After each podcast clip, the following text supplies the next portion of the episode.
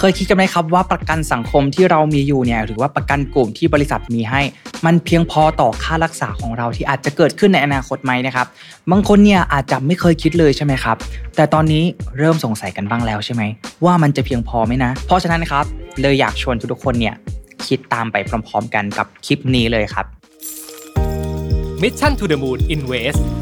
Your Money Your Future เตรียมรับปรับแผนเรื่องการเงินการลงทุนเพื่อวันนี้และอนาคต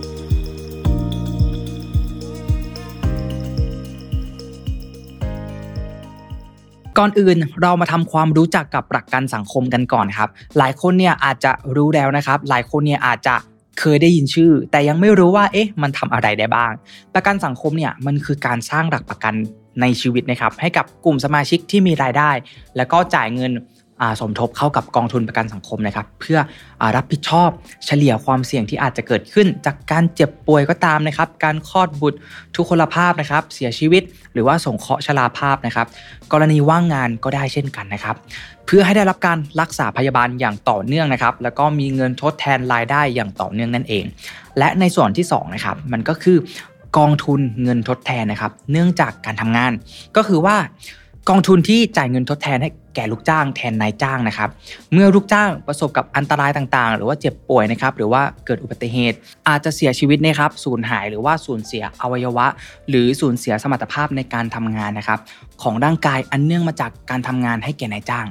โดยไม่คำนึงถึงวันเวลาและสถานที่นะครับแต่ว่าจะดูสาเหตุที่ทำให้ประสบกับอันตรายหรือเจ็บป่วยนั่นเองนะครับก็คือกล่าวโดยสรุปนะครับสำหรับสิทธิประกันสังคมผู้ประกันตนเนี่ยจะได้รับสิทธิประโยชน์นะครับจาก2กองทุนได้แก่กองทุนประกันสังคมและก็กองทุนเงินทดแทนนั่นเองซึ่งจะได้รับสิทธิประโยชน์ที่แตกต่างกันแล้วแต่กรณีนะครับ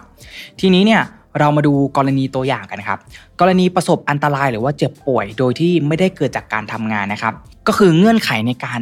ได้รับสิทธิ์นี้เนี่ยจะต้องจ่ายเงินสมทบเข้ากองทุนประกันสังคมมาแล้วนะครับไม่น้อยกว่า3เดือนถ้าพูดให้เข้าใจง่ายๆเนี่ยก็คือว่าจ่ายเงินสมทบครบ3เดือนนะครับก่อนเดือนที่จะประสบเหตุหรือว่าประสบอันตรายหรือเจ็บป่วยนั่นเองนะครับแล้วก็จะมี3กรณีนะครับก็คือเจ็บป่วยทั่วไปเนี่ยเราก็มาใช้สิทธิ์ได้เลยนะครับหรือว่าจะเป็นเจ็บป่วยฉุกเฉินนะครับก็เข้ามารับการรักษาได้เลยนะครับและอันที่3เนี่ยคือเรื่องของอุบัติเหตุนะครับถ้าเกิดอุบัติเหตุก็ใช้ได้เช่นกันนะครับทีนี้เรามาดูรายละเอียดกันบ้างนะครับในกรณีที่เจ็บป่วยปกติเนี่ยสามารถเข้ารับการรักษาในโรงพยาบาลตามสิทธิ์หรือว่าเครือข่ายของสถานพยาบาลนั้นเนี่ยได้ฟรีเลยนะครับโดยไม่ต้องสำรองค่าใช้จ่ายทั้งแบบผู้ป่วยนอกนะครับก็คือ OPD นะครับและผู้ป่วยในก็คือ IPD นั่นเองจะประสบอุบัติเหตุหรือว่าเจ็บป่วยฉุกเฉินก็เข้ามาใช้ได้เลยนะครับกรณีที่เข้ารักษาที่สถานพยาบาลที่เป็นของรัฐนะครับผู้ป่วยนอกเนี่ยหรือว่า OPD เนี่ยเบิกค่ารักษาได้ตามจริงเลยนะครับผู้ป่วยในหรือว่า IPD เนี่ยเบิกค่ารักษาพยาบาลได้ตามที่จ่ายจริงภายในระยะเวลาไม่เกิน72ชั่วโมงนะครับทั้งนี้เนี่ยไม่นับรวมวันหยุดราชการและวันหยุดนักขัตฤกษ์นะครับกรณีเข้ารักษาที่สถานพยาบาลเอกชนนะครับหรือว่าโรงพยาบาลเอกชนนั่นเองผู้ป่วยนอกเนี่ยหรือว่า OPD นะครับเบิกค่ารักษาพยาบาลได้ตามที่จ่ายจริงนะครับแต่ว่าไม่เกิน 1,000 บาทหรือเกิน 1,000 บาทได้หากมีการตรวจรักษาตามอาการในประกาศของคณะกรรมการทางการแพทย์นะครับอันนี้ก็ต้องไปดูรายละเอียดเพิ่มเติมนิดนึงผู้ป่วยในนะครับหรือว่า IPD เนี่ยกรณีที่ไม่ได้รักษาในห้อง ICU เบิกค่ารักษาพยาบาลได้ไม่เกินวันละ 2,000 บาทนะครับค่าห้องค่าอาหารไม่เกินวันละ700นะครับและสำหรับกรณีที่รักษาในห้อง ICU เนี่ยเบิกค่ารักษาค่าห้องค่าอาหารได้รวมแล้วเนี่ยไม่เกินวันละ 4,500 บาทนะครับผ่าตัดใหญ่เบิกได้ไม่เกินครั้งละ 8,000 ถึง 16,000 บาทค่ายาค่าอุปกรณ์เบิกได้ไม่เกิน 4,000 บาทค่าตรวจทางห้องปฏิบัติการนะครับค่าเอ็กซเรย์เบิกได้ไม่เกิน 1,000 บาทนะครับต่อมาครับมาดูครับประสบอุบัติเหตุนะครับหรือว่าเจ็บป่วยฉุกเฉินวิกฤตนะครับอันนี้เนี่ยเข้ารับบริการทางการแพทย์ที่สถานพยาบาลใกล้เคียงได้ทุกแห่งเลยนะครับโดยไม่ต้องสำรองค่าใช้จ่ายภายในระยะเวลา72ชั่วโมงทั้งนี้เนี่ยนับรวมวันหยุดราชการแล้วก็วันหยุดนักขัตฤกษ์นะครับและในกรณีที่ผู้ประกันตนได้รับบริการทางการแพทย์จนพ้นวิกฤตแล้วเนี่ยก็จะส่งตัวไปรับการรักษาต่อที่โรงพยาบาลที่ตัวเองเนี่ยได้มีสิทธิ์ไว้ใช้อยู่นะครับต่อมาครับเป็นเรื่อง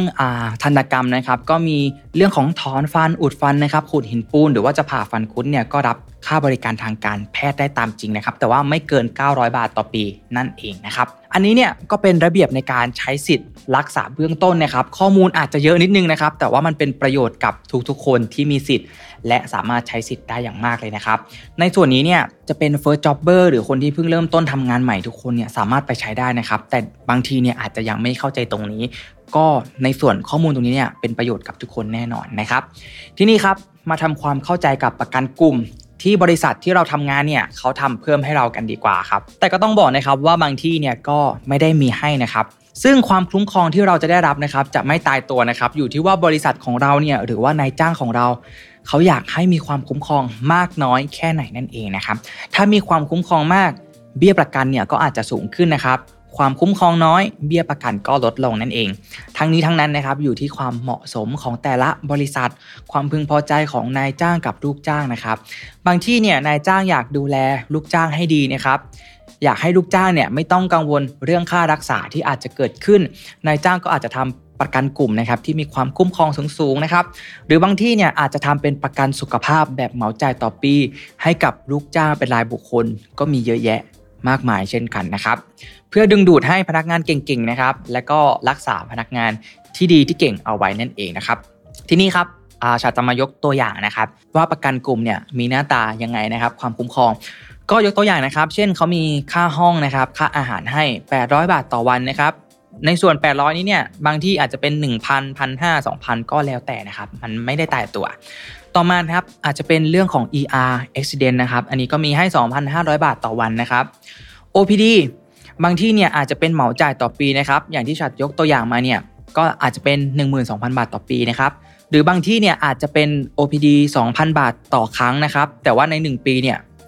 ใช้ได้ไม่จำกัดครั้งนั่นเองนะครับซึ่งในส่วนของ OPD เนี่ยส่วนใหญ่แล้วเนี่ยก็มักจะเจอ2รูปแบบนี้นะครับก็แล้วแต่ประเภทที่นายจ้างเนี่ยอยากเลือกให้เราด้วยนะครับในส่วนต่อมาครับเป็นค่าทำฟันนะครับโดยปกติแล้วเนี่ยประกันกลุ่มนะครับก็จะมีค่าทำฟันให้ 3,000 บาทต่อปีนะครับเบื้องต้นเนี่ยก็อาจจะมีประมาณนี้นะครับแต่สามารถมีความคุ้มครองอื่นๆเนี่ยเพิ่มได้อีกตามที่บอกไปข้างต้นนะครับว่านายจ้างอยากให้มีความ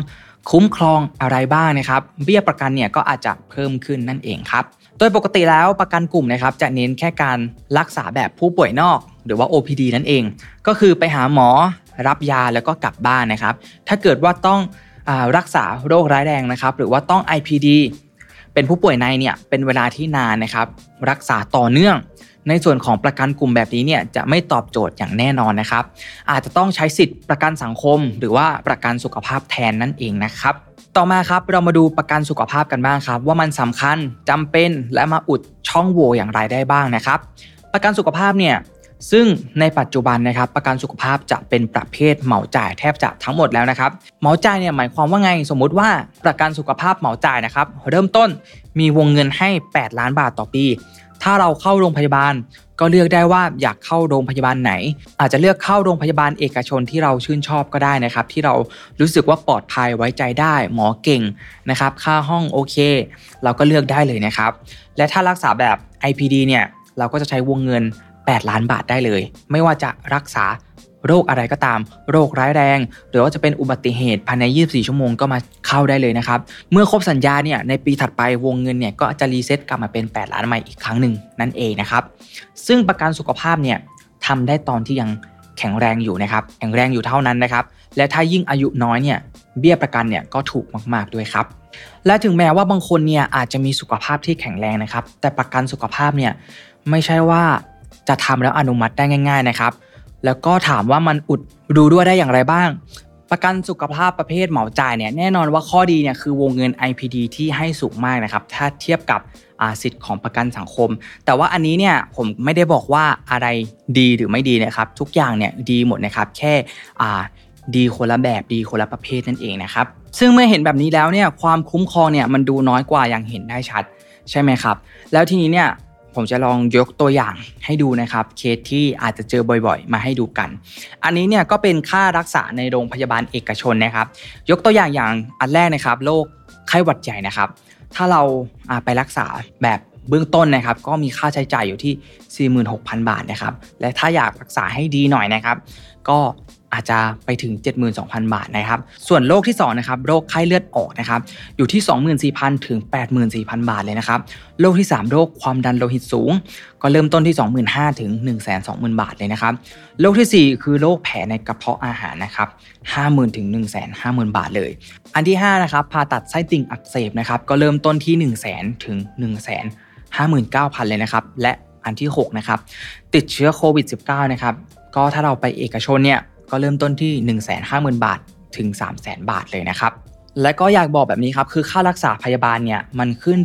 8-10% ในทุกๆปีเลยนะครับถ้าเราลองดูตามสถิติย้อนหลังอย่างตัวอย่างข้างต้นเนี้ยผมยกตัวอย่างที่การผ่าตัดไส้ติ่งก็ได้ครับถ้าผ่าตัดแบบเปิดหน้าท้องนะครับแผลก็จะใหญ่หน่อยนะครับก็เริ่มต้นที่ประมาณ 100,000 บาทแต่ถ้าเราผ่าตัดแบบส่องกล้องแผลเล็กๆนะครับหายไวก็จะอยู่ที่ประมาณ 160,000 บาทเห็นไหมครับความแตกต่างแล้วถ้าเกิดว่าเราดันเป็นโรคอื่นๆนะครับที่ไม่ใช่โรคเร่งด่วนแล้วต้องผ่าตัดถึงแม้ว่าประกันสังคมเนี่ยจะคุ้มครองก็ตามนะครับ